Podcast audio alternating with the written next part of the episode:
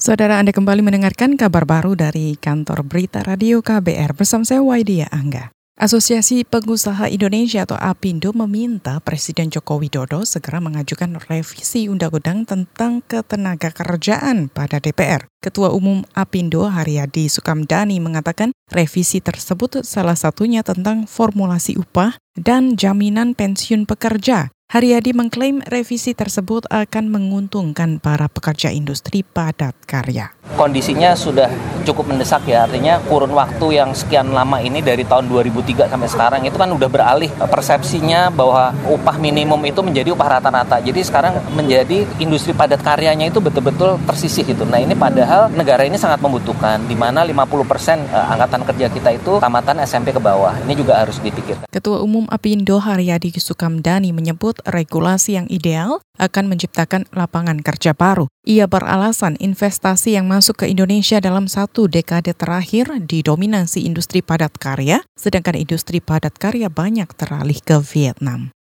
Kita beralih ke berita selanjutnya. Panitia Seleksi Calon Pimpinan Komisi Pemberantasan Korupsi, Pansel Capim KPK, menemui Kapolri Tito Karnavian di Mabes Polri hari ini. Ketua Pansel Capim KPK Yenti Ganarsih mengatakan kedatangannya menemui Kapolri adalah rangka audisi sekaligus mengundang anggota Polri untuk ikut mendaftar komisioner KPK. Yenti mengatakan anggota Polri dapat mengisi posisi komisioner KPK karena merupakan bagian pemerintah dari unsur penegak hukum. KPK adalah lembaga penegakan hukum dan pencegahan korupsi. Jadi kami mengundang memohon kepada Pak Kapolri untuk Pak Kapolri mengirimkan calon-calonnya mendaftar sebagai calon komisioner KPK. Ketua Pansel Capim KPK Yanti Ganarsih mengaku pihaknya saat ini belum mengantongi nama yang akan menjadi calon pimpinan KPK. Yanti mengatakan Pansel membuka kesempatan bagi pihak yang memiliki kompetensi dan rekam jejak baik untuk mendaftarkan diri. Sebelumnya pendaftaran calon pimpinan KPK dibuka pada tanggal 17 Juni hingga 4 Juli 2019.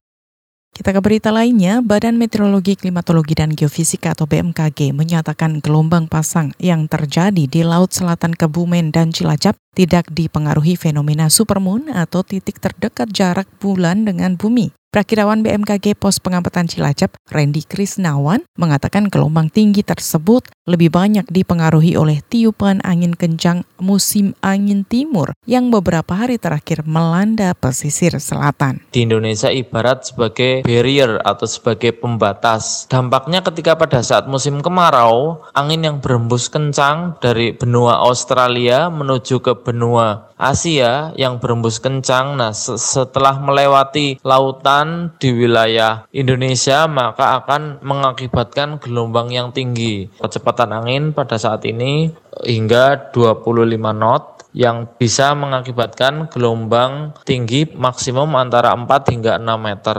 Prakirawan BMKG Pos Pengamatan Cilacap, Randy Krisnawan, menjelaskan gelombang tinggi ini masih berpotensi terjadi di musim angin timur. Randy mengimbau wisatawan dan nelayan di pesisir selatan Cilacap, Kebumen, Purworejo hingga Yogyakarta untuk mewaspadai kemungkinan terjadinya gelombang tinggi dan tidak beraktivitas di kawasan pesisir selatan.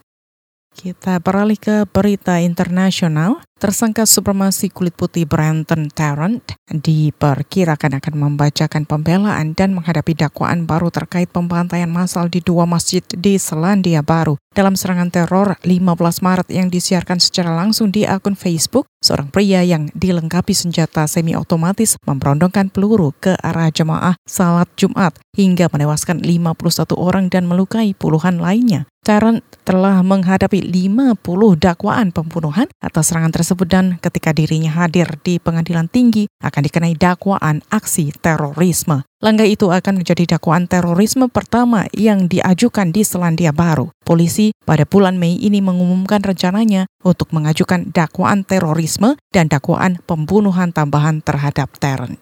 Saudara demikian kabar baru dari KBR saya Waidia Angga.